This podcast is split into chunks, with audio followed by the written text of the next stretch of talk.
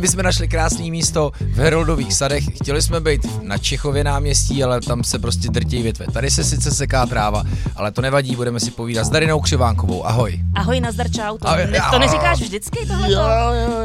No říkám, já jsem chtěl říct ahoj nazdar čau, vítám vás u dalšího dílu, ale neřek, tak ahoj nazdar čau. Ano, dalšího dílu Gastromapy 111. My jsme vlastně procházeli Vršovice, máme jsme ve Vršovicích a to je, to je nějaký tvůj childhood Vršovice? To je, to, je moje, to je moje rodná čtvrť. Tady jsem prožila prvních pět let života a pak jsem se sem před čtyřmi lety velkým obloukem zase vrátila do stejné ulice, kde jsem tehdy no. pobíhala jako malá. Moje babička tady bydlela asi od roku 35. Potom tady moje máma sáňkovala jako malá holka kolem kostela na Čechově náměstí, z Kodaňský dolů, když tam ještě nestály ty domy, všechny. Jo, jasně, takový ty velikánský, ty bloky. Hmm. Ano, ano, ty, ta výstavba z 50. let, byly tam jenom ty hezký secesní domy na jedné straně a ten přenádherný kostel od Josefa Gočára. Ten mám strašně moc ráda. Já to taky. Je, to je krásná dominanta tady naší čtvrti a mám to tady strašně moc ráda. Počkej, ty si pamatuješ, co si dělala do pěti let? No samozřejmě, já si pamatuju v roce a půl, když jsem byla v nemocnici. Ne, ne. Ano. Fakt jo, já, já jednou jsem se s někým o tom bavil a nebyl jsem schopný, jako jaký ty flashbacky jo, ale že bych si pamatoval, tohle jsou moje rodné Vršovice, fakt Samozřejmě. Jo. No, na Vršovický zhruba asi, pardon, na Moskevský, tam, kde je zhruba asi tak uh, u Antonína, mm-hmm. Antonino pekařství, tak tam bývala taková cukrárna. Tam jsem chodila s dědou na jahody ze šlehačkou, protože no, babička vždycky jo. řekla, běžte na jahody ze šlehačkou a děda si nedovolil objednat nic jiného než jahody ze šlehačkou. To byl náš takový jako pravidelný spot, no. Tamhle jsem chodila takhle jako naproti kasárnám jsme bydleli, což jako nikdo neví, protože dneska to je soud. Kdysi, ano. kdysi to byly kasárna a proto se taky ta ulice jmenuje 28. pluku, protože tam sídlil 28. pluk.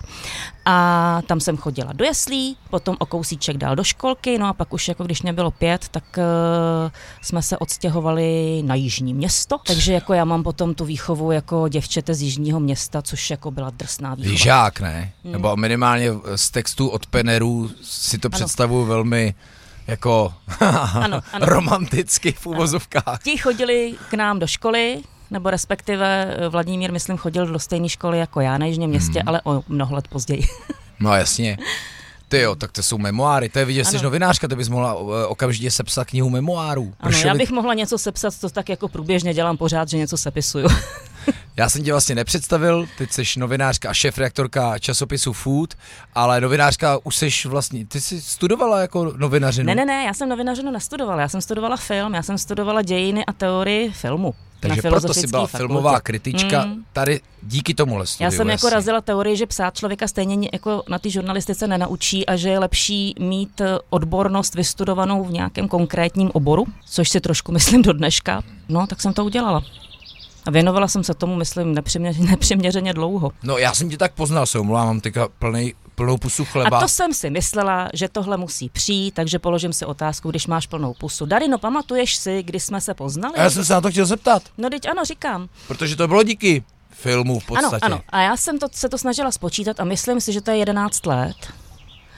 A bylo to, to si myslím, jinak zcela určitě vím, že to bylo na Karlovarském filmovém festivalu. festivalu v restauraci. V restauraci indické. Tehdy byla docela fajn, loni jsem zjistila, že už stojí za starou belu. Uh, eh, HBO tam dělali takový oběd, bylo tam asi 12 lidí kolem jednoho stolu a my jediný dva jsme si objednali jehněčí, což byl jasný signál. A start k dlouhé diskuzi. A tím začalo jedno dlouhé pěkné přátelství.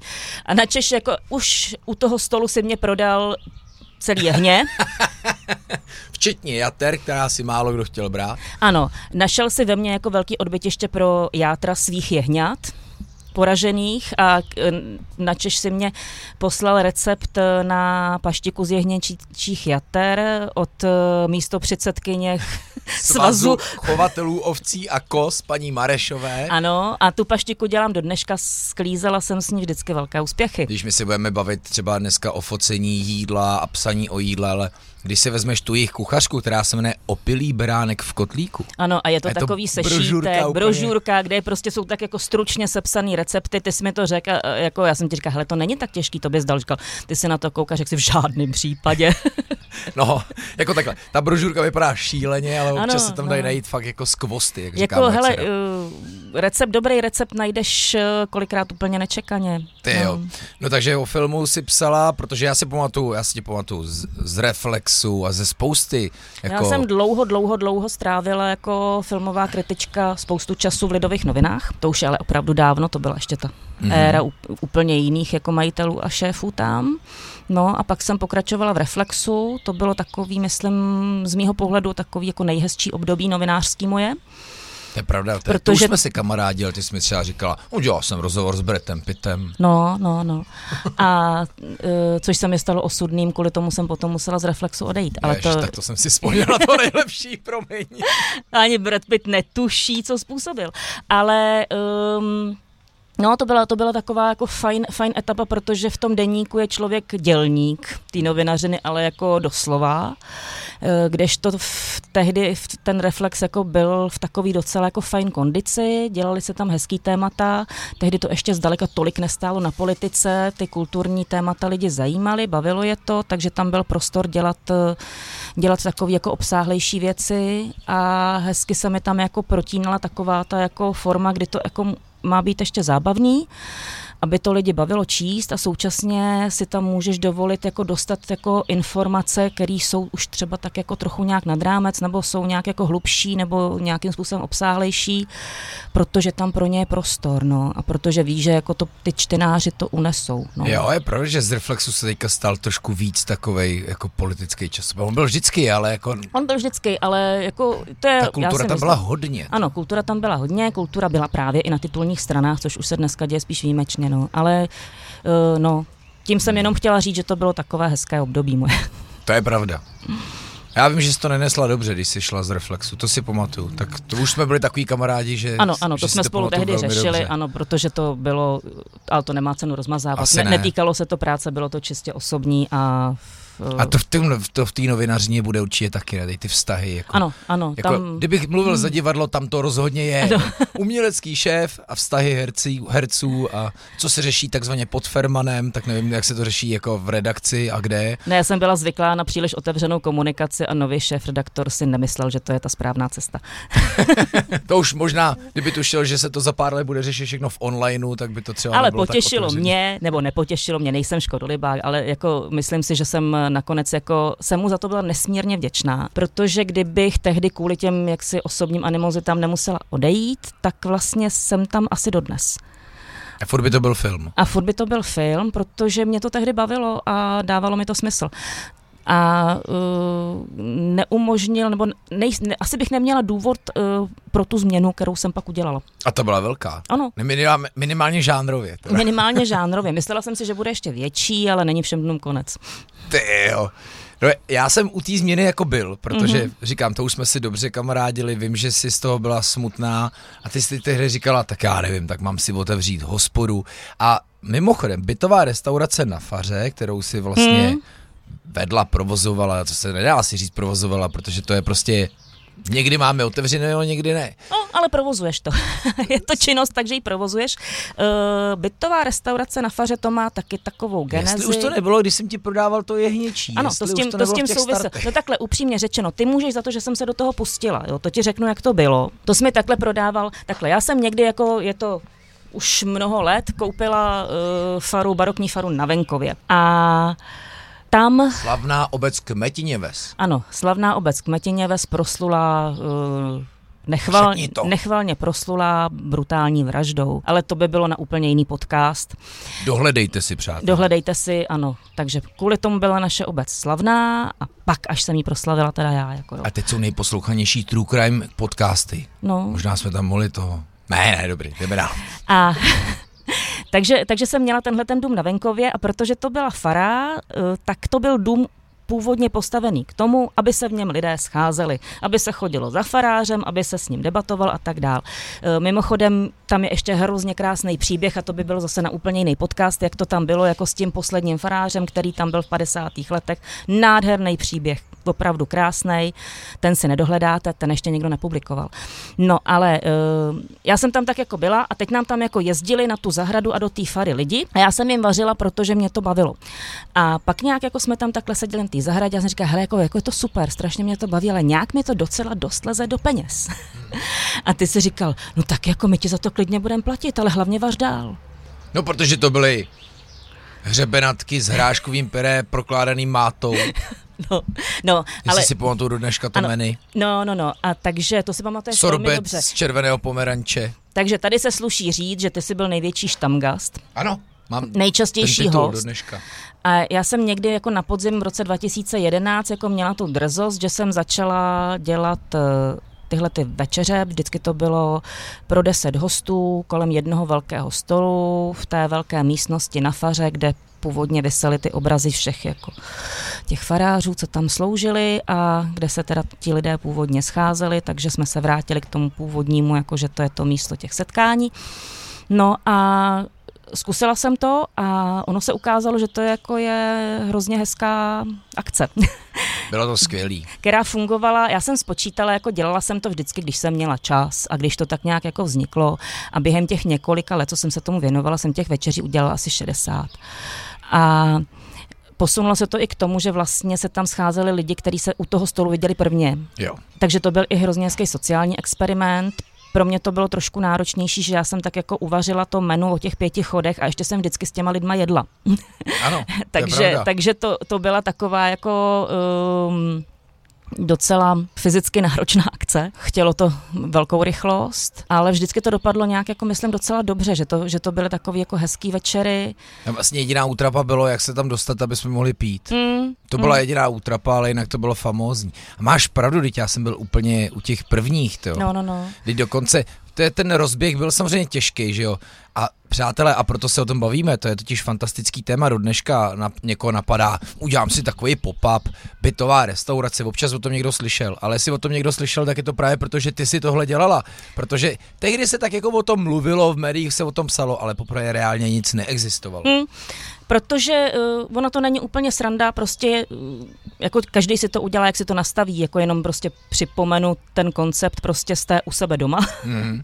připravíte večeři, pozvete lidi. Lidi. Zní to trošku jako prostřeno, uh, liší se to tím, že tam jde opravdu o jídlo a uh, o to, aby si ty lidi užili fajn večer. A přesně, že se tam seznámí, protože se dost možná neznají, mm. ale protože tam přišli s nějakým podobným zážitkem, tak je tam ta šance, že to dopadne ono to, dobře. Ono to totiž fungovalo výborně v tom, že vlastně uh, ono to na, na sebe nabalovalo lidi strašně podobně zaměřený. Jo, protože je to zážitek, jako jedete někam, kde jste nikdy nebyli, jdete k někomu domů, u, u Kde je to mimochodem strašně moc hezký. To jsme vlastně neřekli, vy jste to měli prostě brutálně nádherný. Tam, ta fotogeničnost toho místa. To místo, to místo ano, tam jako Genus takový, to, ano, to je to slovo, to je to slovo, který tam fungovalo, takže samozřejmě pro mě to byl ten důvod, proč jsem to začala dělat, jako že jsem si říkala, ano, to místo si zaslouží, aby se tam něco dělo. No a uh, o čem jsme mluvili? O tom, že vlastně ty lidi byli strašně fajn, protože byli dost poměrně zaměřený. Všichni jako, všichni dost cestovali, bavilo je jídlo, byli otevřený, ochotní se bavit uh, s cizíma lidma, s kterými se prostě potkají jako v jednom prostoru, nedělalo jim to problém uh, a všichni byli strašně fajn a se spoustou z nich se do dneška vídáme, jsme v kontaktu uh, nebo se dokonce přátelíme. Takže v tomhle ohledu to bylo opravdu moc hezký. Já jsem tam poznal Pavlínu Wolfovou, Petra Novaga, designéra, který tam byl několikrát, který nás vždycky neskutečně bavil. Ježíš, no. to s ním byla hrozná sranda. Vždycky, když nám vykládal historky, jak šel kupovat auto a platil cashem. No, takže jako jo, scházeli se tam nesmírně zajímaví lidé a jsem za tu zkušenost nesmírně vděčná. Dodnes nechápu, jako kde jsem vzala tu drzost, že jsem si prostě stoupla k plotně a navařila jsem Navařila jsem prostě, no. A to bylo super. Co to obnášelo ten den, eh, aby si vystrašila ty, co o tom třeba přemýšlejí? No, to nebyl den, to začínalo, to začínalo už eh, ten den předtím. Záleželo, záleželo na tom, jak jsem si postavila to menu, ale já jsem se snažila si to vymyslet tak, abych vlastně to těma dvěma rukama všechno zvládla. Jo. Takže to byly takový jako... Bez držení. Jak ty ráda říkáš ano, v mém případě. bez držení, ano, zvládla jsem to bez držení a um, Takové věci to byly, které vlastně jsem věděla, že buď jako to udělám rychle těch 10 porcí v tu chvíli, nebo takový ty pomalu tažený masa, co jsem dělala přes noc a uh, dezert, který jsem si upekla nebo připravila den předtím, takže jsem obvykle začínala, začínala jsem odpoledne den předtím a končila jsem druhý den odpoledne, protože dopoledne jsem se lízala rány a odpoledne jsem šla uklízet kuchyň.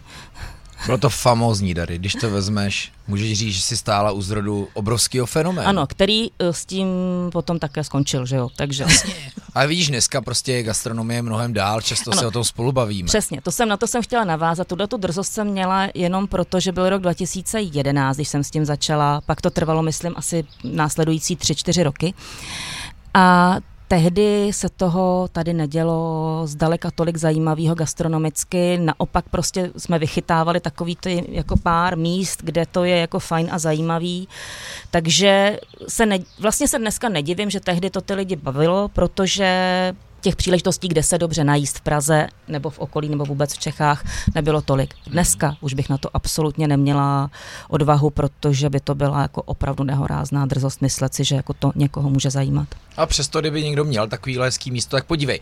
Je, otázka je, jestli třeba všechny tyhle pop-up koncepty jako Fuego, Vesnice, teď nevím, jak se přesně jmenuje ta země, jak tomu vždycky říkám, raketa, země, vzduch. Eh, země projekt. Země projekt, země projekt. Jestli to vlastně, a Hugo Hormasa celá jeho práce, jestli to vlastně nestojí na takovým tom venkovním dobrodružství a trošku takový to, že děti z města jezdí na tábor. Ale samozřejmě, jako, protože u toho jídla není důležitý jenom to jídlo, to by mělo být to nejpodstatnější, ale vždycky tam je nějaká souvislost, mm-hmm. která to může posunout někam dál. Což je hezký. A to je vždycky, to je vždycky strašně fajn. A tyhle ty koncepty, který si jmenoval, tak ty mi jsou nesmírně sympatický a všechny ty lidi moc obdivuju a sleduju je, protože to je pozoruhodná práce, kterou odvádějí. Hmm. Je pravda, že i i tam, a ty jsi to zmínila, vlastně nešlo jenom o to tvoje skvělé jídlo, ale i o ten sociální kontakt a to seznamování. Samozřejmě, a tam bylo Počkej, všechno. pojďme říct moji historku, jak jsem vám řekl, mám, mám takového neobvyklého hosta. Ježiši, Já jsem ano, totiž no, pozval no. jednu moji kamarádku, a ta fajn mi říkala, ty to, to zní fakt dobře. My jsme teda měli plán s kamarádem, že půjdeme do divadla, nebo myslím, že to bylo do divadla, ale hele, tohle vypadá fakt dobře. Tak my to zrušíme a, a, a říkám, ha, ať chcete nějak vzít, my vás jako jo, tam je, je to prostě fakt dál od Prahy kvůli pití. Ne, to my jako máme asi odvoz. A říkám, no tak dobře. A já jsem sám jako netušil. A říkám Darině, neboj, neboj, to místo bude plný, ta moje kamarádka bere sebou nějakýho známýho. No a pak jsme prostě jako usedli, já už jsem se to asi trošku dozvěděl, kdo to pak bude. Teď nevím, jak jsem vám to jako oznámil. Nicméně... Já myslím, že si nám to neoznámil, že prostě tam nějak jako obvykle jsme začínali v sedm a, a někdy sedm, deset tam jako zazvonil jako u vrátek jako někdo a, no, a byl tam, no. Přijela Audina s majáčkem a ten, ten kamarád tak známé byl kníže Schwarzenberg, no. který s náma usedl ke stolu. Ale víš, co bylo kouzelný? Že on vlastně, jasně, pokud se jen rozeptal, tak odpovídal, ale zároveň on tam tak jako s náma prostě byl, že to bylo strašně zajímavý. A no. Co bylo teda geniální, byly jeho historky ano. ze všech těch večeří a obědů, ať už se to týká diplomacie, tehdy jako ministra zahraničí, myslím, že byl tehdy ministr zahraničí a hlavně i, i, i možná na té jeho knížecí úrovni, ale prostě všechny ty jeho historky. Ano, tam... Ty jsi měla Gravlax, pamatuješ tehdy? Já si, no já si Víš, pamatuju, já si pamatuju že... vždycky, co bylo na menu. Ano. Byl Gravlax a on vytásil historku. To jsem jet u švédského krále. Ano. A, to, a pak to se totiž historku... dává pod kámen na tři dny. A teď jsi začal, no, jakou? On byl jako velmi gastronomicky vzdělaný, to je, ale byla tam krásná jeho historka, to budou zase nějaký louny. Je Darina se na mě dívá významně, neboť jsem rodák z Loun a samozřejmě další náš díl bude, nebo už možná byl, podle toho, kdy to budeme vysílat z Loun, pivovar Zichovec, ale tady se taky jedná o pivovar Zichov, ne, o pivovar Louny. Já, já řeknu krátkou, Řekni, protože řeknu ty, to umíš, verzi. ty, ty umíš líp vyprávět. řeknu krátkou verzi. Prostě došlo na to, že uh, tadyhle kníže vypráví o tom, že uh, krátce po válce měla naše rodina takovou příležitost, respektive rozhodovalo se mezi dvěma možnosti, jestli koupit nějaký takový činžovní dům někde na Maria Hilfe Straße, a nebo pivovar v Lounech. Tak se sešla rodinná rada, hlasovalo se a koupil se pivovar v Lounech. Bylo to v roce 47. Investovali jsme do toho všechny prachy, co jsme měli. A od té doby se u nás v rodině říká, a to budou zase nějaký louny, když někdo přijde s nějakým dobrým nápadem. Já jsem na to zapomněl, to, to hmm. musím občas použít. No, tak to je dobrá historka, kterou ti posouvám takhle zdarma, už ji mám z druhé ruky, nebo respektive z první, ale... To bylo dokonalý, to byla fakt pointa no tehdy tak, aby za jsme ten se nezasekli. Ne, krásný. No tak jako, myslíš si, že dneska by to bylo mnohem těžší? Dneska by to nešlo, si myslím. Dneska by to nešlo, protože všichni ty, co si jej jmenoval, že dělají tyhle ty projekty outdoorový a tak dál, tak to jsou pro všechno profesionální kuchaři. A jsou to lidi, kteří vlastně tu gastronomii jako mají oddřenou, odmakanou, mají to prostě v ruce. A to je jedno, ne? Není to jedno. Není to jedno. Proč? Protože když eh, něco děláš a chceš to dělat pořádně, tak tomu musíš věnovat všechen svůj čas. Teď nemyslím to, že jako máš nějaký volno, jedeš si občas na nějakou dovolenou a tak dále. Jako. A když jsme byli spolu naposledy na večeři, což není tak dlouho, protože no. jsem měla narozeniny, a tak jsme se přece bavili o tom generačním střetu, na který já tady v podcastu často narážím. Hmm a to je jako proč by zapálený hobík, což ty si teda vysloveně ano, byla. Ale takhle, já jsem to myslela tak, že nelze to dělat jako, že jednou za 14 dnů si jako udělám tady nějakou parádu s jídlem, jo. Ale jde to dělat tak, že se rozhodneš, ano, jako doteďka jsem byla novinářka a teď si řeknu, no teď, tak teďka budu dělat jako něco jiného, ale prostě vsadím na to a budu se tomu věnovat na 100%. Protože a odřu si to, co teda oni mají jako už dávno za sebou, tak já to zkusím jako nějak jako do sebe nasát hmm. nějakým jako v uvozovkách rychlokurs kurzem nebo tím, že prostě jako mám všechny pohromadě, umím se vytřídit uh, potřebné a nepotřebné věci nebo respektive seřadit priority, určit ty nejpodstatnější, na ně se soustředit, eh, v nich se nějak jako dovzdělat, získat všechny ty informace a ten um, hmm. který oni mají v sobě tou praxí. No. Vidíš, já si zase jako myslím, že ve všechny, co jsem jmenoval, tak kromě Huga Hromase vlastně nic moc ekonomicky nef- nemůže fungovat. To je druhá věc, jak to je ekonomicky nastavený, ale jako já, já jsem měla na mysli vlastně takovou tu úroveň, kterou, kterou vlastně jako to, to, co předáváš těm lidem. Jo, to jo? chápu. Tu kvalitu a kvalitu té služby, kterou... Ale to kterou nám, hostům eh, bytové restaurace, bylo úplně jedno. Vám pro nás bylo kouzelný to místo, ano, a, a to, jako, že jídlo bylo skvělý no, a ten okamžik, na který prostě jo, vidíš, jo. Eh, o deset let později se o tom bavíme. Ano, ale uh, jako při vší úctě k mému kuchařskému umění, tak to byla domácí kuchyně pořád, jo, že to, že to, ale jako já jsem zase dokázala asi odhadnout to, jako co jsem schopná zvládnout, udělat Což je dneska claim na každou restauraci, domácí kuchyně, to jsme chtěli. Ano, takže možná jsem předběhla svoji dobu.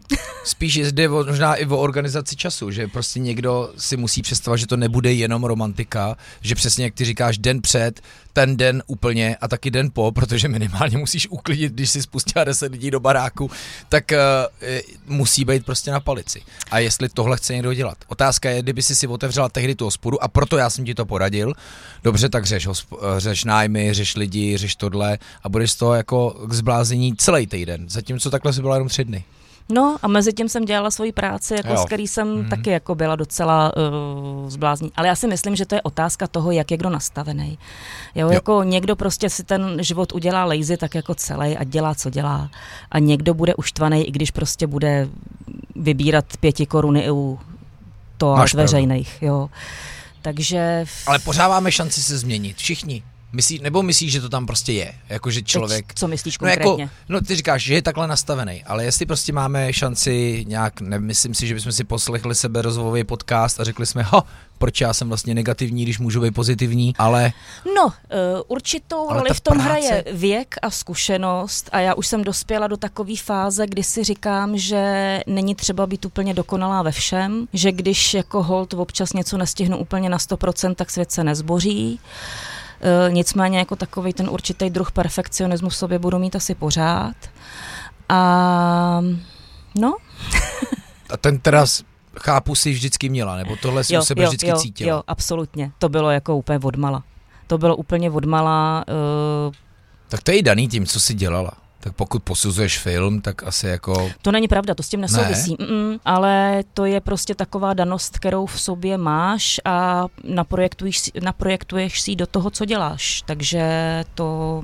Dobře. Ale to zase by bylo na no, nějaký terapeutický, posuneme, terapeutický posuneme podcast. se dál, tak teďka se šéf redaktorka časáku, tak jak tam tuhle pregnantnost jako promíjíš? No, hele, tam by bylo možná jako dobrý jako uh, pojmenovat ten střih, no. že já jsem prostě tak jako zhruba asi 15 let psala o filmu a což eh, bylo fajn, moc mě to bavilo, nazbírala jsem tam spoustu strašně moc hezkých zkušeností, ať už jako co se týká toho, s jakýma lidma jsem se setkala, jaký jsem lidi jsem měla možnost um, poznat. A pak se mi to tak nějak jako zlomilo, že vlastně v tomhle oboru jsem se dostala jako na místo, kam už jako, uh, z kterého šlo už jenom klesat. A ještě se to sešlo s tím, že vlastně jsem získala pocit, že ten obor docela stagnuje že se toho v té kinematografii neděje zdaleka tolik zajímavého a když ten obor chcete obsáhnout, tak já nevím, co 90% recenzí, který píšete, se nesou v duchu, prosím vás, ten film je úplně blbej, nechoďte na něj.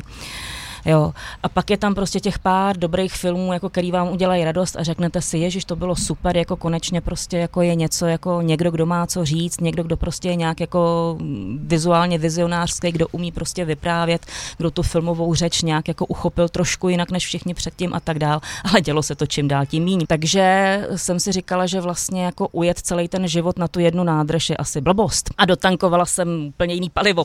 A, a uh... Z dýzlu si šla na na benzín. no, nebo prostě na pěší yes. pohon. A říkala jsem si tak jako, co, co je takového, co teďka jako se děje zajímavého. Já jsem říkala, no jídlo. Jo, a to byla přesně ta doba, o které jsem mhm. mluvila, uh, že Jednak jsem začala hodně vařit na té faře a moje kvalifikace na to, že jsem začala hodně vařit, byla ta, že jsem vždycky jako ráda jedla, teda vždycky kecám. Celý dětství jsem nedla vůbec nic a po zbytek života se to asi snažím dohnat. To je jahody ze šlehačkou si Ano, to bylo tak jako jahody ze šlehačkou a pět piškotů k snídani. Ale jídlo mě vždycky bavilo. Počkej, ty si fakt nejedla dobře, jako, nebo vůbec, vůbec. Jo? Já jsem nejedla skoro vůbec. Já jsem byla takový hubený, vysoký dítě, zrzavý, který vůbec nejedlo a jídlo mě nezajímalo, bylo to pro mě něco, co jako v čem jsem nespatřovala žádnou radost, já jsem prostě potřebovala lítat, jako všude běhat něco, tak jako na to jsem, nevím, kde jsem brala energii. To je zajímavý. A to a... má vlastně docela dost lidí z gastra, že tohle? Mm, u mě se to zlomilo jako přesně v roce 89, kdy začala možnost cestovat. Hezky. A jakmile jsem prostě jako překročila ty hranice, tak jsem všude prostě chtěla jako ochutnat, co tam mají, protože to tak nějak jako souviselo s tím cestovatelským zážitkem. To poznávání. Mm, a to mě začalo úplně dávat smysl. Co si třeba pamatuješ za cesty jako první? A to nebyly žádný dramatické cesty. Moje první cesta byla jako uh, v prosinci 89 do Vídně. A teď jsem to chtěl říct, kdyby no. to byla Vídeň nebo Berlín, tak už je to sakra velká no. věc, ne? A tam prostě, a tam jsem teda jako úplně jako viděla ty, prv, ty cukrárny, ty lahůdkářství, no. jako a všichni tam šli kupovat ty boty a, a mě tohle to jako začalo úplně fascinovat. No. Pak to je jsem... zatímco my obnovujeme tradici, tak tam makají na tom, aby se nikdy už nepřerušila. No.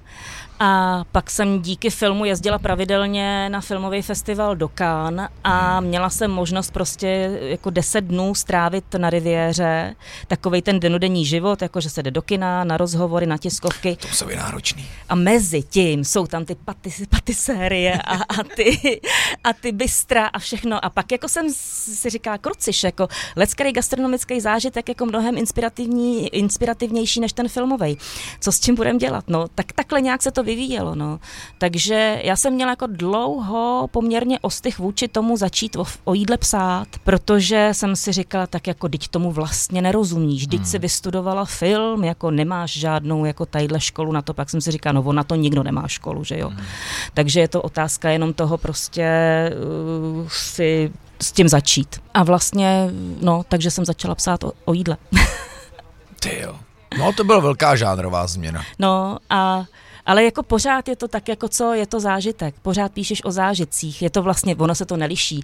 Když píšeš o filmech, tak uh, taky nastuduješ si kolem toho, jako já nevím co, tadyhle máš prostě film z druhé světové války, musíš si hmm. zjistit, jako jestli to tohle, tohle, tohle to tamto, jak to bylo, jako co ty herci, co ten režisér má za sebou, před sebou, uh, jak, jo. jak se vyvíjel, jo, kam se, se posunul. A je to víc pořád podobný nějaký struktury. Pořád je to jenom práce s informacema a s nějakou svojí zkušeností, se zpracováním těchto těch všech věcí dohromady, zařadit to nějak do toho paradigmatu, nějak jako si uvědomit, pro koho to píšeš, co tím chceš říct. Ty jo. To se neliší. Protože ty si pak docela rychle začala, ty jsi byla vlastně poměrně hned šmahem šéf-redaktorkou Gourmetu, který si tehdy dostala, ne? nebo tam byla ještě nějaká mezietapa? Byla tam taková mezietapa, kdy jsem si poprvé, poprvé v životě jedenkrát řekla o práci. Jinak ke mně to vždycky přicházelo tak, jako že mi někdo něco jako vnutil, nabít, ukecal mě něco a Ideální já jsem to šla stav. dělat. No, takže jsem prostě měla takový období, kdy jsem skončila práci v časopise, který mě nebavil a e, přišla a vrátila jsem se jako, protože už se vyměnilo vedení v Reflexu, tak jsem se tam vrátila a řekla jsem, hele, tady vždycky byla taková stránka o jídle, nikdo s tím dlouho nevydržel u toho. A já vám to budu psát. A tehdy ten Pavel řekl, jasně, tak jo, super. A to tam máš dokonce do dneška, ne? dělám to už teda asi 8-9 let, každý týden. Já vím, No já vím, co to znamená. a, a už vůči tomu mám takovej i jako nostalgický uh, vztah k tomu mám, protože už jsem si kolikrát říkala, hele, vyprdni se na to, jako už. Ale to super, ty tam vždycky si vezmeš nějaký téma, že prostě, no prostě téma, který se týká gastra No. a k tomu i přirazuješ i recept. Ano, a musí tam být ten recept, takže vlastně spoustu témat jako se tam nedá na to naroubovat, protože těžko na ně naroubovat recept, protože to jsou takový třeba, já nevím, fenomény, který se dějou v gastronomii, ale úplně nesouvisejí s nějakým konkrétním nebo sídlem, ale s, prostě, já nevím, s nějakýma systémama a tak dál, ale Tak si dej gastropodcasty, máš téma hnedka. eh, podcasty dneska udělá úplně každý. No, právě proto. A, ale už jich Ale- je eh, v gastru, už jich já se snažím samozřejmě poslat všechny, už je třeba 8, 9 podcastů z gastra, takže No. dobrý, už je, to, už je to téma minimálně na stránku. Půjčuju ti to. Dobře, děkuju. No a kde jsme No, skončili? že si najednou prostě Jo, dostal jo, ten jo, gourmet, jo, jo. což muselo Ano. být najednou poměrně jiná bylo funkce za první šéf redaktorka. To byla krásná, no tak jako víš co, hele, když děláš eh, jako tolik let v médiích eh, a v tom printu konkrétně, tak prostě nazbíráš ty zkušenosti Hmm. a už víš, jak ty věci fungují, co a jak a tak. A to bylo vlastně strašně hezký i v tom, že tehdy jsem dostala od Mirky Zlatníkový takovou, jako to byl dárek, protože ona mi řekla, hele, tady máš časák a já chci, aby vypadal úplně jinak, než vypadá doteď. Hmm. No a to jsme udělali a vlastně jako mě těší, že do velký, velký míry tak vypadá do dneška ten časák. Že, jsme tam, že jsem tam prostě nastavila nějaký, mm, nějaký pravidla, nějaký rubriky, nějakou jako vizuální podobu eh, a plus minus. Pamatuju, ty si tehdy šla přece po té sezónnosti, což v té době jako fakt Já vím, že dneska si no, Dneska tak to je zní překvapení, banálně, jako, ale tehdy to nebylo úplně Že běžný. si prostě měla kadeřávek, já nevím, v lednu nebo kdy, prostě jo, že teď doufám, že jsem se nespletl. Ne, ne, jako trefil si to. Ale uh, jako spíš, spíš za ten svůj přínos považuji to, že jsem prostě vzala standardní žur- žurnalistický žánry, jako je reportáž, velký rozhovor a tak dál a narazila jsem to na tu gastronomii, aby se s tou gastronomií vlastně v těch médiích nebo v printu zacházelo plnohodnotně. Aby to nebyla jen taková ta jako popelka, kdy si prostě sepíšeme ty recepty a tím to pro nás skončí. Jo aby, aby, se o to, aby se to jídlo zahrnulo, zahrnulo, aby to jídlo bylo tématem. Jo, což se přesně v té době dělo, že se o jídle začalo mluvit, začaly se objevovat foodies, začaly prostě, uh, začaly se objevovat lidi, kteří to jídlo začali opravdu řešit. Tohle u nás chybělo, že právě. Ano, protože prostě o tom jídle se nepsalo, protože takhle, teď se nechci nikoho dotknout, ale do té doby to bylo tak, že v nějakém ženském titulu jako řeklo, a tady Marušce dáme, ať píše o jídle, protože Maruška nebyla úplně jako agilní děvče, nic moc jí nezajímalo, tak to na ní tak nějak zbylo. A to mě přišlo jako velká škoda, protože A Maruška velký zašla téma. na novinářskou večeři, No a tam řekla, hm, bylo, pěkné, bylo, nové. bylo to takové dobré.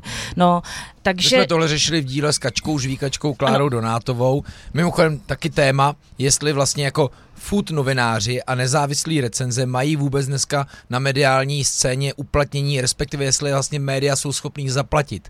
Jestli se i s tím filmem pomalu nestává něco podobného, i když myslím si, že film snad lidi pořád zajímá. Já jsem tuhle ambici nikdy neměla, abych eh, fungovala jako food kritik. Už proto, že jsem jako značnou část života fungovala jako filmový kritik a neměla jsem ambici zase jako vlastně šířit nebo vlastně uh, být nositelem těch negativních informací, protože prioritou kritika je, aby řekl, co je špatně. A já jsem Aby chtěla, kritizoval. Ano, a já hmm. jsem chtěla říkat, co je dobře. Jo. Takže prostě v téhle zemi jako byl strašně zkreslený, zkreslený dojem o tom, jak, to, jak vypadají restaurace před x lety, protože prostě existoval pořad Ano šéfe, který primárně byl založený na tom, že, si, že jsou tam prezentovaný špatný podniky. To, že jsou pak taky nějaký jako skvělý podniky nebo vznikají skvělý podniky, o tom už se jako úplně nemluvilo. Takže já jsem chtěla upozorňovat na ty věci, které jsou dobře, což je samozřejmě mnohem míň vděčný, ale přiš, dávalo mi to smysl. Máš pravdu, že spousta i profíků, mimochodem i v těch podcastech, které já poslouchám, říkají, že právě ano šéfe mohlo za rozmach gastronomie v Česku.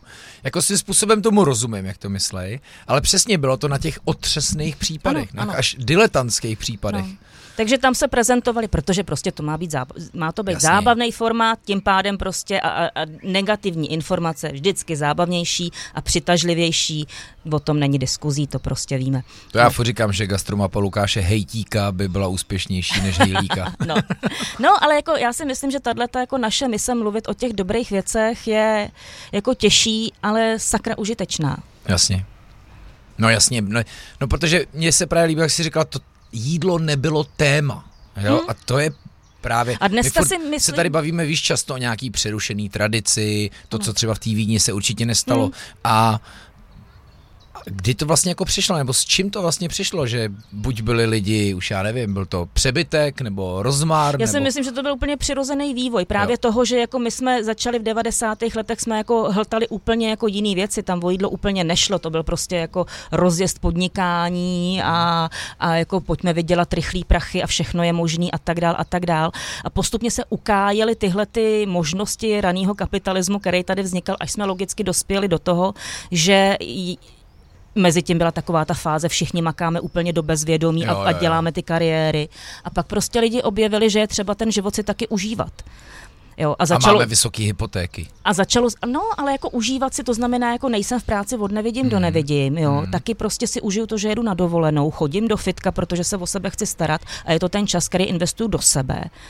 A hmm. dobře jim, jo, protože je to hezky strávený čas ve společnosti rodiny, přátel, jo, a já si ho chci užít. Takže chci prostě, aby to jídlo bylo prýma. Takže prostě spousta lidí začala chodit na snídaně, spousta lidí pravda. začala chodit jako na lepší večeře, uh, začali řešit, jako že si nedají v práci oběd jako v první hospodě na růžku, ale že ujdou o, pa, o 150 metrů dál, protože tam je jako dobrý větnamský bistro, objevili jsme fo a tak. Jako ten progres je tam, myslím, zjevný a dá se asi docela dobře i takhle vystopovat. No. To je pravda, že možná to, to šlo ve spojení se vším s tou starostí sám o sebe, jako, no, nebo a s, tím, že... s rozmazlováním ano, sebe ano, sama. Ano, ano, už prostě nebylo, nebylo trendy jako upracovat se do bezvědomí, tuhle tu kapitolu už jako jsme si odbyli a někam jsme se trošku posunuli. No. Kam to půjde dál? Teďka no. jsme měli takový jako období, který mělo šanci nás změnit, přece jenom to trvalo rok jako to půl, je možná jedna z věcí, bude. která by mě strašně moc zajímala, to asi hmm. nejenom to zajímá úplně hmm. strašně moc všechny, co udělá to, co tady prostě máme, to, co se tady teďka odehrálo za poslední rok a... Půl, tři čtvrtě. Tak co, co, to, co to udělá jako s tou scénou, ne, nemyslím teď jenom gastronomii, vůbec kam se ten trh posune, a, a, hlavně lidi, co teda budou chtít. Ano, co lidi budou jo? chtít, jako Mění co se je všechno, bude že jo, společenský uvažování, mm, všechno mm. se mění docela. Možná to nebude tak dramatická změna, jak si myslíme, třeba to budou takové jako jednotlivosti, které začnou vyplouvat na povrch až eh, postupem času, hmm. že se vykrystalizuje to, co opravdu jako dává smysl. Je zajímavé, jestli zmínila ty snídaně, protože to byla doba, kdy to bylo naprosto nepředstavitelné, že by někdo šel na snídani, pokud by ji vůbec někdo nabízel v té době před deseti mm. lety. A dneska mám pocit, že uh, je mrtvá kategorie business lunch a pracovní večeře, protože všichni chodí na pracovní snídaně. A víš proč? No, protože nechodí mimo práci. Protože snídaně si můžeš skvěle vyfotit na Instagram. Když to večeři v blbě nasvícený restauraci nebo v, poš, v potemnělý restauraci nenafotíš ani kdyby ses rozkrájel. Dobrý point. Hmm. Já jsem včera byl s ženou v Jalta Craft Bistro. Měli jsme jako opravdu jednu z možná z nejlepších koprovek. A pak přišel Marek Šádat, skvělý šéf kuchař. Říkal, je Lukáši, to je super, jste přišel, bylo to dobrý. A říkám, Marku, byla to jedna z nejlepších koprovek, ale musím vám něco říct, protože to takhle napíšu. Prostě ten číšník mi to dones jako obrindaný talíř. Ale ne, a říkal, ne. a podívejte, já to teďka prostě nemůžu hezky vyfotit, A mě, kromě toho mě to fakt, ne, že by mi to chutnalo míň, ale prostě mě to sralo, víš, úplně jsem z toho byl, kam sakra to takhle. A, a přitom byl skvělý ten číšník, ale musel jsem mu to říct, říkám, hele, tohle prostě ať se vám nestává. Možná právě proto se zalívá ta omáčka před tím číšníkem v tom fine diningu, ale tohle ne, tenhle koncept je jasný. To, tam oni to nechtějí dělat, hmm. ale prostě, prostě musí si to pohlídat. Jo. No. Za mě to bylo strašně moc skažený dojem, ne moc jako chuťově, bylo to skvělý, ale už to, že jsem si to nemohl hezky vyfotit, což je moje obsese, přiznávám, tak mě to jako rozhodil sandál. Chápu. Ale byla skvělá. to nejsme nějaký málo vtipný? O, to já nevím. Je, je na nás... Chcete, aby jsme byli příště víc vtipný, vážení? Nebo aby, aby, tam jako, aby to no. nevyznělo tak, jako, že nejsme nakonec ale vůbec vtipní. Ne, mně se líbí, že si můžeme dělat, co chceme a jestli se to vyvrbí vtipně, ale tak... Výborně. Tak pojď na nějaký jiný mm. vtipný téma. To nebude, protože pak si z gurmetu šla do foodu. Nešla, nešla, tam byly jako no, mezi fáze, tam byly takový různý. Jsem dělala ještě jako jeden časopis o jídle. Ano. Udělala jsem, eh, vymyslela jsem a napsala jsem takový seriál o jídle. Ano, to pojďme zmínit, se dá určitě eh, pořád zhlednout, ne? Hrdina kuchyně jo, pořád jo, jak vidění. To jistě, to jistě, to jistě někde jako... Mimochodem odehrával se na faře. Ano a ta prima to úplně zabila, jako to... To místo? ne, ten seriál, jako jo, no, to, že tam, no, ale to je prostě tak, jako se to někdy schumelí, no, prostě nějak Ale tomu... pojďme pozvat Martin Škoda v tom uh, účinkoval. Martin Škoda tam byl úplně skvělý, úplně skvělá Maruška Marie Doležalová, Doležalová a myslím si, že to jako bylo zajímavý. Vypadalo to moc hezky, ale nějak tomu nebylo přáno, no. Hmm. Ale tak to jsou hol takový, já jsem na tom vykrvácela. ale no, to jsou no. hold takový projekty, které se jako uh, občas odehrajou, já to beru jako velkou zkušenost. Ta chemie je hrozně těžká, jestli to jako vyjde nebo nevyjde. Já hmm. tomu do dneška nerozumím, taky mám před sebou jako pořád a taky mám prostě teď hrozný nervy v žaludku, jak to vlastně jako dopadne. A musím věřit tím lidem, co to se mnou udělají, že to prostě bude dobrý. No a tady jako ještě máš ten point, jako že to uděláš, ono to je dobrý, ale prostě jsou okolnosti. Hmm.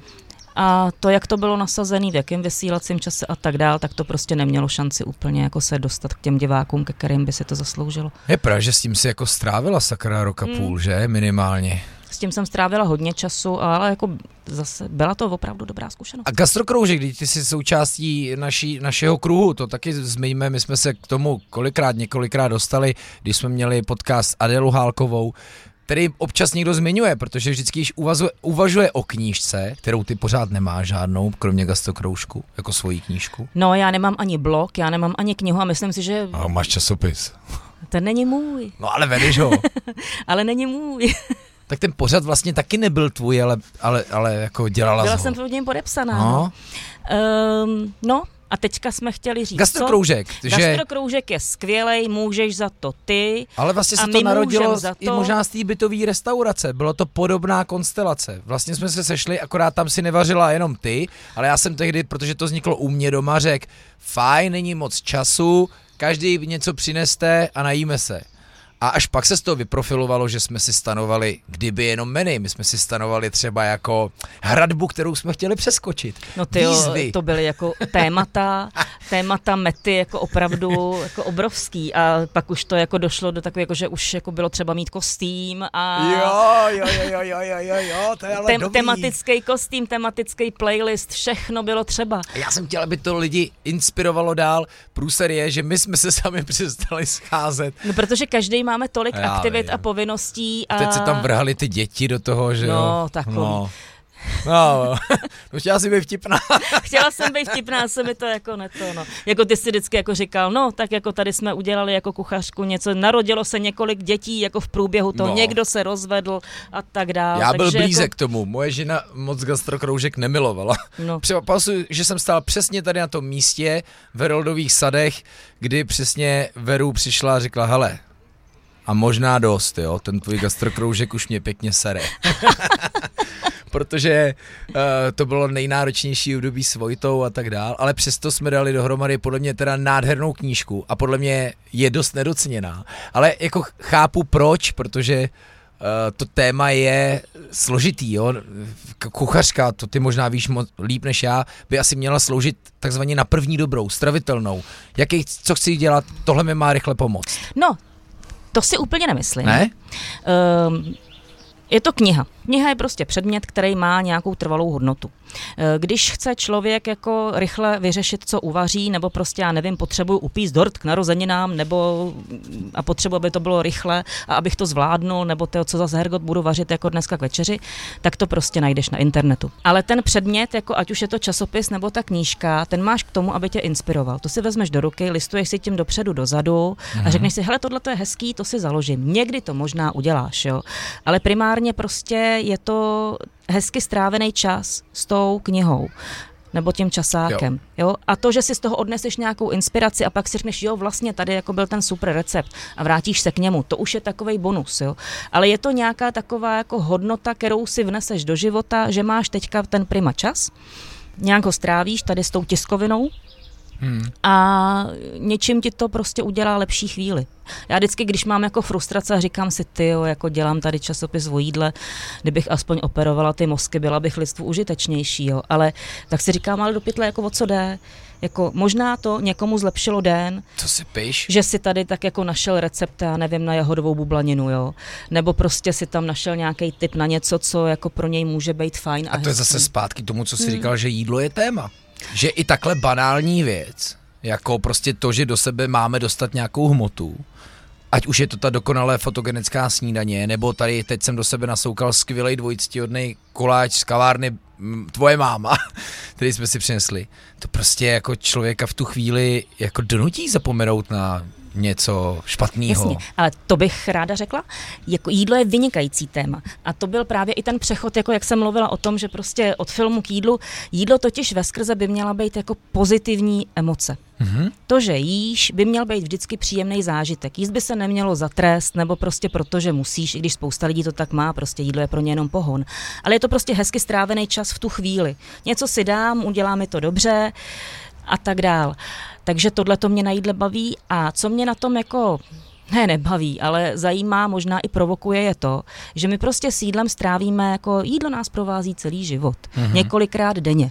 A co o tom víme? V celku prd. Mm-hmm. Jako ve škole se učíme nějaký integrály, chemický vzorce, nevím kolikrát ty si použil chemický vzorec ve svém životě. Moc ne. A teďka eh, moje dcera jako občas nějaký chemický vzorec jako řekne a já úplně jako čumím, protože no. vůbec už si nepamatuju ty písmena. A, a to čísla. byl vlastně docela blbý příklad ode mě, protože chemický vzorec má k jídlu vlastně strašně blízko. Blízko. takže jsem měla zvolit jako spíš něco z fyziky, ale uh, směřuju k tomu, že vlastně o tom jídle se prakticky v těch školách ty děti nedozvědí nic. Přitom mají ty cvičný kuchyňky a ty domácí No a tam práce. se odehrávají úplný nesmysly Peklo, a obávám že? se, že od doby, kdy jsem tam jako já eh, strouhala ten celer na tu pomazánku z mrkve a celera se neodehrálo skoro nic, jo. A jako já jsem měla jako jednu chvíli takovou ambici vyrobit něco jako by učebnici, uh, pro takovou nějakou čtvrtou, pátou třídu, která by ty děti bavila a byla by to, byl by to takový úplně jako základní vstupní manuál k tomu, že jako jídlo je fajn, že, jídlo, jako, nápad, že jídlo jako je opravdu spojenec pro život. Jo, a nejde o to jenom, že by to mělo být zdravý, aby jako to pro nás bylo prospěšný, ale ale že, že opravdu to jídlo jako je hrozně hezký rozměr života každodenní. To je ale dobrý nápad. No. To se spojí s Českým gastronomickým institutem, který to ale, teďka se snaží rozjíždět. Ale to je zase a Jirka problém, Roy, ta no. vzdělávání, no. ten do toho hrozně no, šlape. Můj problém je, že já mám prostě spoustu Projektů. nejrůznějších nápadů, spoustu nejrůznějších nápadů. A proto se kamarádíme. A jenom dvě ruce a jednu hlavu a uh, není možný to všechno stihnout, no, takže mm, no. No ale ten gastrokroužek, tak my jsme řekli kuchařku, jo, ale tam to krásně vzniklo prostě od spodu a mně připadalo na tom hezký a proto o tom i mluvím, protože se snažíme inspirovat. Mluvili jsme o bytovce, o jídle, co to znamená, že vlastně to byl přesně to, o čem mluví, že my jsme spolu trávili ten čas, No. Že jako jasně, dávali jsme si práci, ať to hezky vypadá, ať to, ať to dobře chutná. Ale, ale vlastně to tam o tom zešlo. Ne, prioritou bylo sejít se. No. Jo? Takže uh, tenhle ten sociální rozměr mě najde taky strašně moc baví. Proto se říkám, co nám ta koruna chtěla vzkázat jako tím, že uh, za každou cenu ty lidi byli by rozdělovaný. Roztržení. Roztržený a od sebe a izolovaný. Jako co jsme si na to měli uvědomit. Možná to, že to není úplně samozřejmé, to, že se můžeme scházet a trávit Jasně. společně čas. Jo. Teď no. je to krásně, když sedím v tom parku na takových hezkých lavičkách u šachového stolku. No. Takže, Bavíme se o jídle. Mm, takže tohle to, a o tom, o tom vlastně byla ta naše kuchařka, že to byla inspirace k tomu, jako že to, taky byl, jsme měli jakože nějaký slogan, headline, co si. To bylo geniální, to je tvůj mimochodem, spojilo nás jídlo, Hmm. což je k tomu kruhu gastrokroužek, to bylo skvělý, spojilo nás jídlo. A No, to, protože tak to i konec konců bylo, protože Jo, ano, jo. jsou takový jako fatální přátelství, jako já si myslím, že my dva jsme se prostě potkat měli a museli, jo. Jo. A myslím si, že možná jsme i jako jeden druhýho trošku nasměrovali, protože ve chvíli, kdy já jsem jako opouštěla film a začala jsem s jídlem, tak ty jsi to měl ve, velmi podobně jo, načasovaný. Maria, tak já No. byl taky po rozchodu, po rozvodu a byl jsem taky dost jako rozházený rozházený, do všech stran. divoký. A, a vlastně, na tom elektrokole po těch Karlových varech, po té promenádě. no a jako, jako vlastně si taky řešil, jako že, že ta tvoje kariéra není úplně jako... Dal jsem výpověď v Městském divadle Brno hmm. tehdy, to bylo veliký, já jsem opouštěl to, nevěděl jsem o co budu. Do dne, Ale začal si řešit jako vlastně to ty jsi jídlo. mi udělala několik životních hrad, Ano, První například. byla, už nikde v médiích nevypráví o tom, že jsi měl nábytek z palet. Ano. Uh, pak jsi mi něco říkala, možná si mohl natočit debilní reklamu za spoustu peněz, než hrát v debilním seriálu, který trvá několik let. Ano, protože ty si tehdy přišel s ním, odmítl jsem, odmítl jsem nabídku točit reklamu na hypotekární úver. A já jsem říkala, a nejseš náhodou blbej?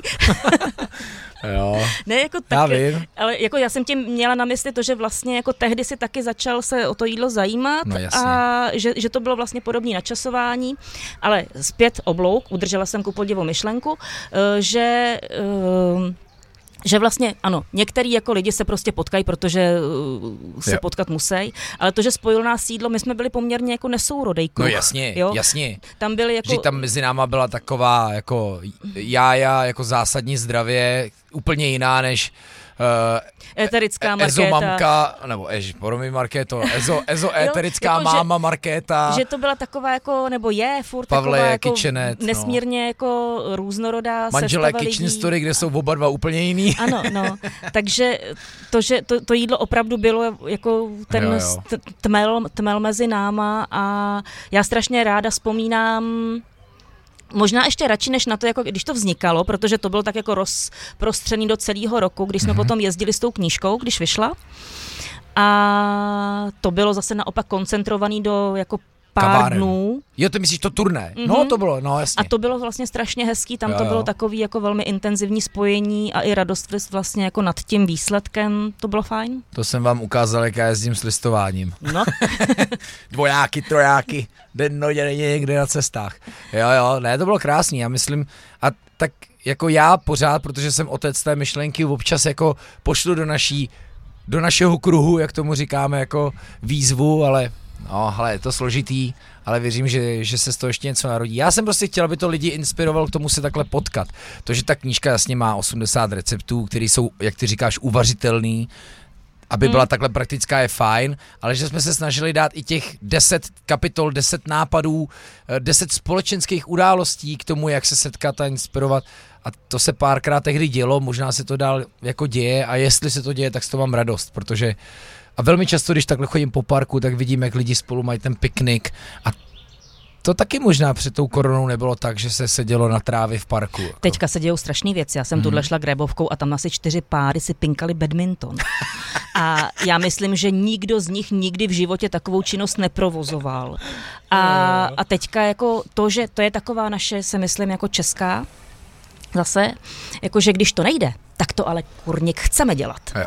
Ale když to jde, tak nás to úplně nezajímá. No, jo, to je pravda, no. no. Takže jako na ty, na ty trávníky v těch parcích se vyvalilo jako mnohem víc lidí, eh, než by jich tam bylo za standardních okolností. když to počasí dovolí. No. Jo, už se, už se tady pár lidí kolem nás vyvaluje, my natáčíme dopoledne. Hele, uh, pak si teda začala dělat časopis Food a tě úplně nepřeskočíme. Mm, to a ten už- děláš do dneška. To, dě- no, to už, už, taky dlouho. to už budou nějaký čtyři roky. Čtyři roky. Mm. Ty jo. A jestli se mě chceš zeptat, jaká to je práce, No, Tak tak jako ti- já vím, že mi řekne, že je těžká, no. já ti to jako na to mám takový příměr, jo, já si připadám jako takový ten Jiřík z pohádky, co usekne saní jednu hlavu a v tu chvíli tam vyroste další. Jo. A takhle jedeš furt a furt, protože každý měsíc jako časák vyjde. A v tomhle ohledu je to poměrně jako hodně náročný, no. Tak tady my právě, kdo jsme v tom kruhu s tebou, známe tvoji legendární hlášku Jsem ve smrti. Jsem ve smrti, no, to jsem ve smrti každý den, protože kromě toho, že jako usekneš hlavu, vyroste jedna další, když jako uzávěrka, uzávěrka, uzávěrka, tak já vždycky, když si dělám ty to-do listy, tak tam to není jako usekneš jednu hlavu, očkrtneš si jednu položku, tak nevyroste jedna další, i hned tam jsou tři další, jo. Hmm. No, takže pak už si to ani nepíšu, pak už se tvářím, jakože když se to neodehraje, tak se třeba nic nestane. A ty jako šéf reaktorka si tam můžeš dělat, co chceš, nebo prostě musíš se poslouchat, protože jste ve velkém mediálním Lukáši, domě? řekl to úplně špatně. Nadřazený lidi. Ne, já si nemůžu dělat, co chci. Já si musím dělat všechno. Jo, to je asi zásadní rozdíl. I když to zní podobně, tak je to asi zásadní Já si rozdíl. musím dělat všechno. Já si dělám tyho sekretářku, produkční, food stylistku, jako... Uh, Spravuješ aspoň i instáč. Samozřejmě.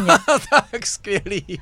Samozřejmě, jako tyjo, to je prostě sám si vařím, sám si peru, jo, protože uh, takhle, je to hezká práce, ale je jí do prdele hodně, mm. jo. A mm, Protože prostě tak je to teďka v těch médiích nastavený, no, že ty týmy jsou absolutně minimalistický, rozpočty nejsou nějak obrovský, takže člověk prostě jde a udělá. No. A musím možná, říct, možná že... je víc nadřízených než těch lidí, co to dělá. Jako. Jo, to mám taky někdy ten pocit, že, jako, že, že těch to manažérů... v těch je dneska hodně. Teda. Manažérů, jako který prostě vymýšlejí nějaký jako takový dlouhodobý projekty, který se pak neuskutečnějí, je tam hodně a takových těch jako dělníků, co co prostě vy, vyrábějí ten produkt, který potom jako skutečně je realizovaný, zase tolik není.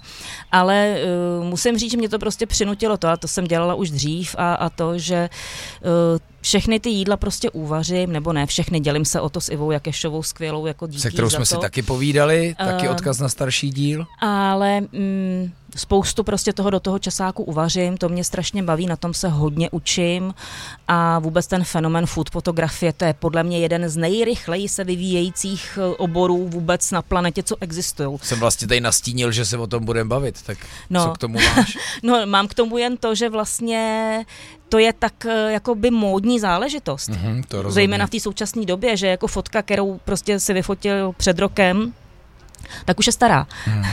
Jo, že tam prostě to jde rychlostí blesku, to jako jak vlastně co, jako jaký je trend a co je, co je považováno jako za hezký a tak dál. A ti tví fotografové jako Mára Bartoš nebo Johana? Já dělám, já dělám primárně se Šárkou Babickou, s Markem Šárka. Bartošem a taky s Johanou Střížkovou a každý je trošku jiný, ale všechno to má takovej ten jako rukopis, který mě úplně vyhovuje, to znamená jako uh, velká přirozenost. Jo. Jako já často se jako někdo ptá, jako, a co vy s tím jídlem děláte jako na ty fotky? Já jsem říká nic, nejdřív to vyfotíme, pak to sníme.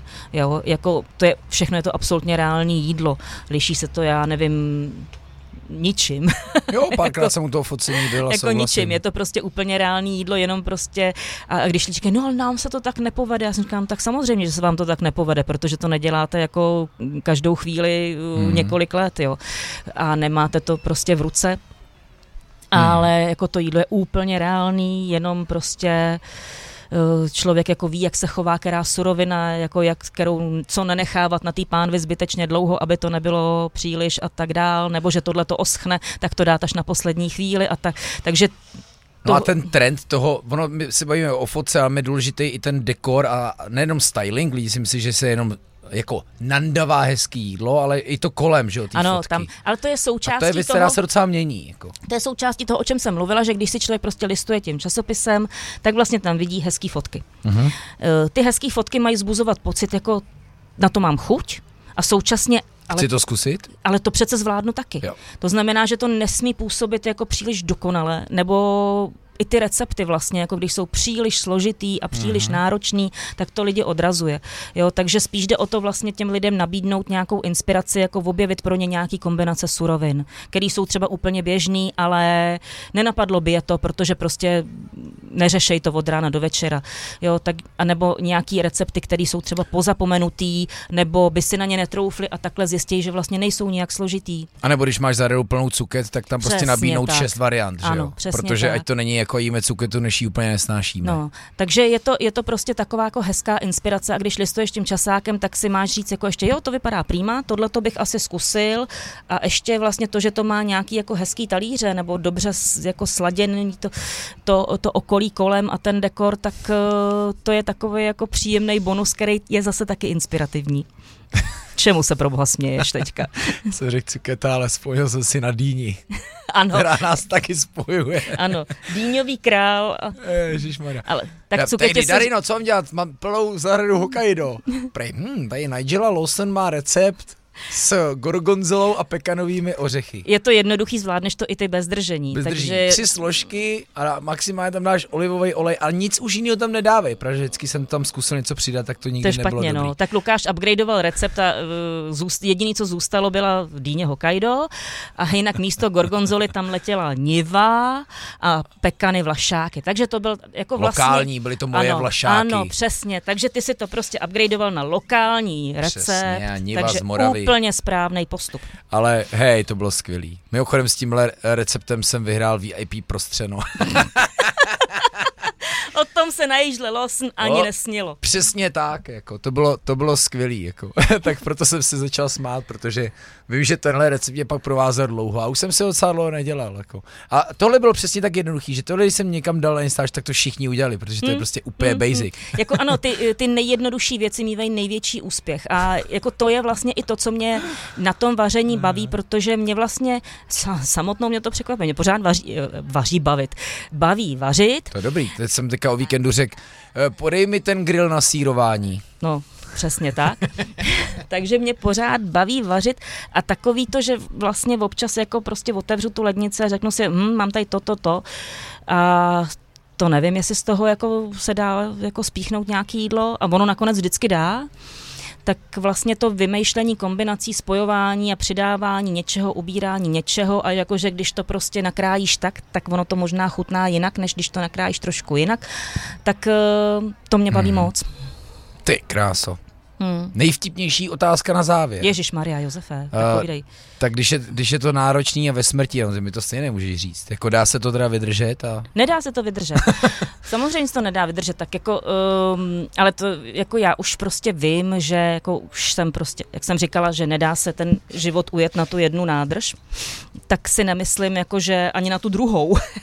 Potřebuješ zase vyměnit palivo. Uh, takže čas od času je třeba prostě jako vyměnit třeba dopravní prostředek nebo tak něco. Um, ale tím vlastně jako absolutně nic nenaznačuji, jenom prostě si říkám, že uh, prostě možnosti tu jsou a je jich nekonečno, když se kolem sebe prostě člověk podívá.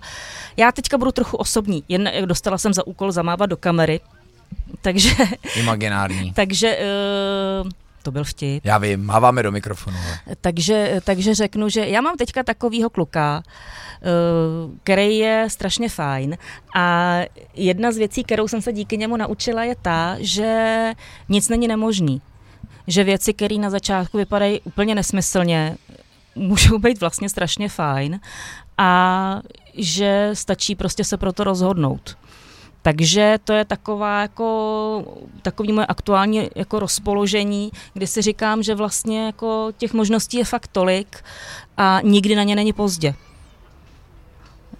Jo, takže všechno je možný. Takže se zase můžeme za pět, deset let potkat tady v tom parku. Začne to jahodama se šlehačkou. A nebo třeba někde Ale úplně přidáš jenom jinde. zase nějaký úplně Jo, jiný další jako- kotrmelce a etapy a odbočky a paliva a prostředky. Jo, jako nebo třeba někde úplně jinde, to... Jasně. No a že ty v hlavě projekty máš, to víme. No, to jako už si nám bohužel, tady bohužel řek, jich je... pár jich zmínila. Bohužel jich je jako nepřiměřeně moc, jo, takže tam eh, jako nejtěžší je vybrat si a vsadit jako na tu správnou kartu, ale ona kolikrát vlastně ta úplně jako nejméně pravděpodobná může být ta správná. Jasně. A to, že by to třeba nevyšlo, ti nedrásá nějak. Prostě, jak to se říkáš, vždycky může stát, že nikdy to nevyjde. není pozdě, tak proč to neskusit? No, ale jako já jsem kdysi, kdysi dávno, uh, když jsem šla studovat ten film, tak jsem ho šla studovat poměrně pozdě. Já jsem si ten život jako poskládala tak jako nechronologicky, protože už jsem měla dítě Mhm. a pak, a pak jsem říká, Hergot, jako běž, jako běž, protože budeš si to vyčítat, že jsi to neudělala. Jo? Takže já si myslím, že člověk si může jako vyčítat jenom to, co neskusil. To, že něco zkusíš a ono to nevyjde, Ježíš Maria, to je přece úplně jako úžasná zkušenost, jo, která tě prostě někam posune Mhm. a naučíš se lecos jako a neúspěch se počítá. To je jako opravdu věc k nezaplacení. Jako kdyby jsme procházeli životem jenom prostě jako se slavobránama, tak eh, to bude možná trochu jako nuda. Jo, dělali bychom věci jenom, který nám jdou, který máme jako jistý, ale udělat občas něco, co jako je riskantní, to je přece úžasný pocit. To sice nebylo vtipný, ale bylo to, to já hluboký. jsem byla takhle jako moralistka nakonec. To je ale jako, pěkný. Měla jsem říct nějaký vtip. Ne, vůbec. Máš maximálně 10 vteřin nějaký vtip zkusit, ale no, já bych to nedám. To, já bych to nechal takhle. Mně se to moc líbilo. Takže vážení, myslete na to. Kdybyste potřebovali pomoc, tak se podívejte k Darině na Instač, napište jí zprávu, ona vám třeba odpoví. ne, hele, ať se daří ve všech projektech, ale v těch aktuálních, budoucích, minulých a ať to prostě jde eh, jenom dobře. Já ti děkuju. A já děkuju všem, pokud nás doposlouchali, protože doposlouchali, jak by to neslyšeli. Eh, díky, že to budete dál šířit, děkujeme našemu partnerovi Volkswagenovi, tady si šplhnou, Darina jezdí Volkswagenem. Golfistka. Pozor, my teďka pojedeme novým golfem, ano, na další podcast. A tomu moc děkujeme za to, že můžeme nahrávat tyhle podcasty a řádit s gastromapou. A vám, že jste poslouchali a šířte to, protože tohle ještě šířit můžeme i v době, kdy se už šířit zase klidně může všechno.